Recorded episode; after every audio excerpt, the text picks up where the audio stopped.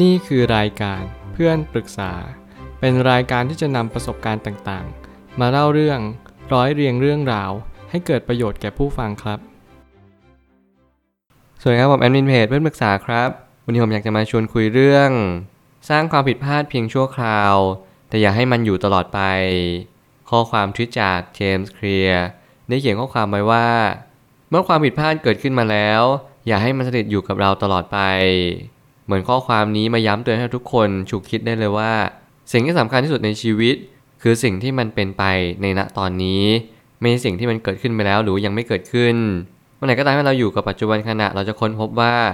ปัจจุบันขณะนี่แหละสำคัญที่สุดแล้วมันเป็นสิ่งเดียวเท่านั้นที่ทำให้เราหยัดยืนอยู่ทุกวันนี้ ถ้าเกิดสมมติเราไม่สามารถแก้ไขอดีตได้เราก็เพียงแค่อยู่กับปัจจุบันนี้เท่านั้นพอ แต่ถ้าเกิดสมมติว่าเราต้องการที่จะเปลี่ยนอนาคต เราแค่ทำปัจจุบันนี้ให้ดีที่สุด นั่นแหละเป็นสิ่งที่โลกนี้กำลังบอกเรา เมื่อธรรมชาติกำลังเสกสรรและปั้นแต่งทุกสิ่งทุกอย่าง หน้าที่ของเราก็คือเรียนรู้ที่จะเข้าใจความเป็นจริงให้มากที่สุด และตระหนักรู้ว่าวันนี้เป็นวันเดียวเท่านั้นที่ทำให้เราจะเข้าใจความจริงที่อยู่ตรงหน้ามากที่สุด ไม่มีวันอื่น วันที่ผ่านพ้นมาก็เป็นเพียงแค่วันที่ผ่านพ้นมา วันนี้เป็นวันที่สำคัญที่สุด แล้วเราจงเรียนรู้ว่าอดีตมีประโยชน์เพียงแค่หยิบมือหนึ่ง นั่นคือสามารถที่จะนำมาขบคิด และตกตะกอนได้ว่าเราทำอะไรผิดพลาดไปบ้าง ถ้าเกิดสมมุติเราแก้ไขได้ให้แก้ไขเลย ถ้าเกิดสมมุติแก้ไขไม่ได้ ปล่อยทิ้งเอาไว้ ละไว้ในฐานะที่เข้าใจ แล้วเราค่อยเดินหน้าต่อไป ผมไม่ตั้งคำถามขึ้นมาว่า ปัญหาในชีวิตมันเข้ามาเพื่อย้ำเตือนว่า เราจะไม่สามารถเรียนรู้ถึงสิ่งตรงหน้าได้ ถ้าเราไม่เรียนรู้มัน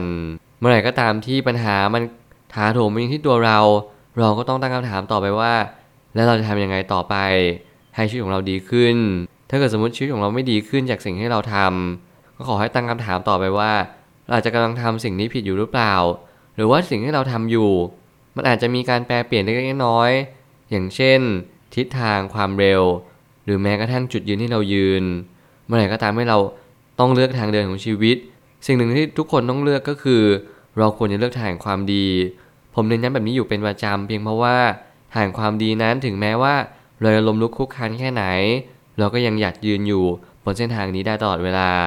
แต่ถ้าเกิดสมมติว่าเราไม่ได้เลือกทางเดินนี้ แน่นอนว่าเราจะไม่สามารถที่จะหยัดยืนอยู่จุดจุดนี้ได้เลย เพราะเราจะโดนกระแทกกระทันจากปัญหาต่างๆ นานารวมไปถึงสิ่งที่เราไม่เคยคาดฝัน คนที่เขาคอยเพ่งเลงเรา คนที่เขาคอยจะขัดขาเรา สิ่งเหล่านี้เน้นย้ำว่าถ้าเราเดินทางแห่งความดี ความดีนั้นจะปกปักรักษาเรา แล้วมันสามารถที่ทำให้เราก้าวข้ามผ่านอุปสรรคไปได้ นี่ความเป็นจริงของชีวิต ขอให้เราเรียนรู้และตระหนักแบบนี้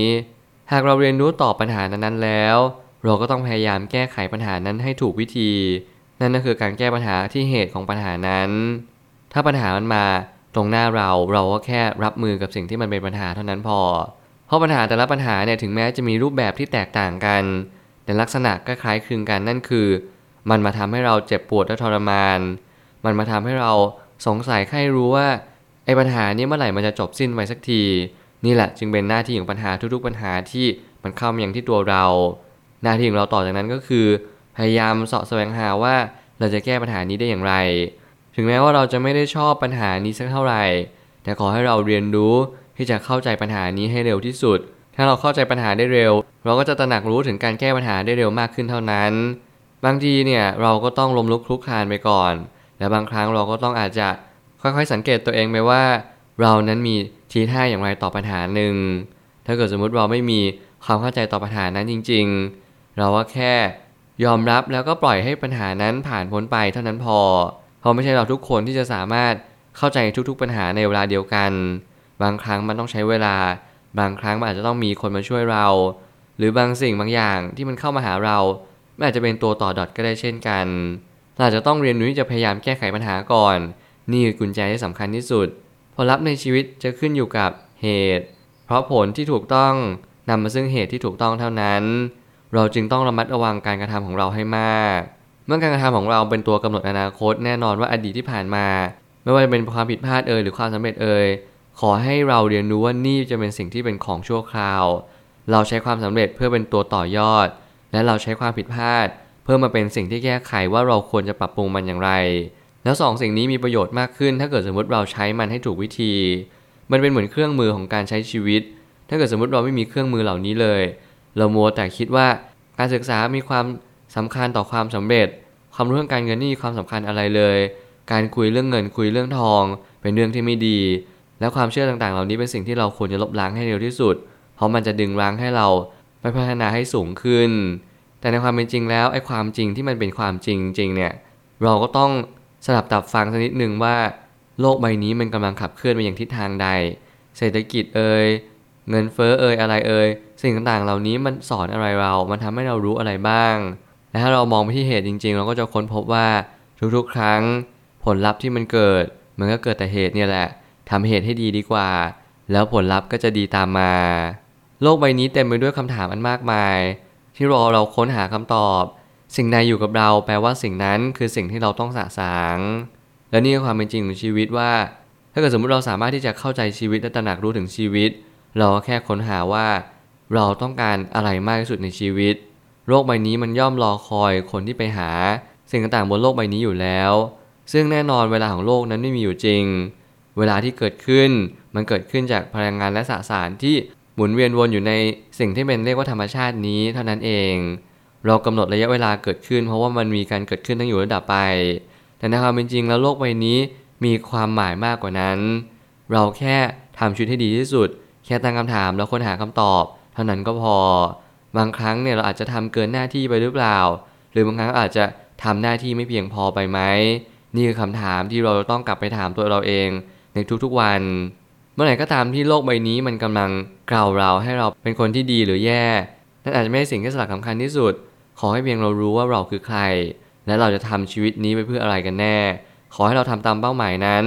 ดีหรือแย่เป็นการกำหนดหนทางมากกว่า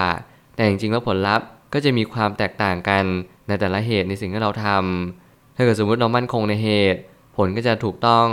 พอผลถูกต้องปุ๊บ เราก็จะเข้าใจว่าสิ่งนี้แหละ มันเกิดขึ้นมาเพื่อสิ่งอีกสิ่งหนึ่ง มันก็เป็นเหตุปัจจัยร่วมด้วยเท่านั้นเอง ไม่มีอะไรไปมากกว่านี้ แล้วนี่คือสิ่งที่เรียกว่าธรรมชาติหรือโลก สุดท้ายนี้ทั้งนี้ความผิดพลาดเป็นเพียงส่วนต่อขยายของอนาคต เราจะรับมือกับปัญหาด้วยท่าทีอย่างไรนั้น มันขึ้นอยู่กับทักษะและประสบการณ์ยิ่งเรามีทักษะและประสบการณ์มาก เราก็จะรับมือกับปัญหาได้อย่างชาญฉลาด แน่นอนว่าเมื่อไหร่ก็ตามให้เราไม่ค่อยมีความรู้หรือทักษะในการรับมือกับปัญหา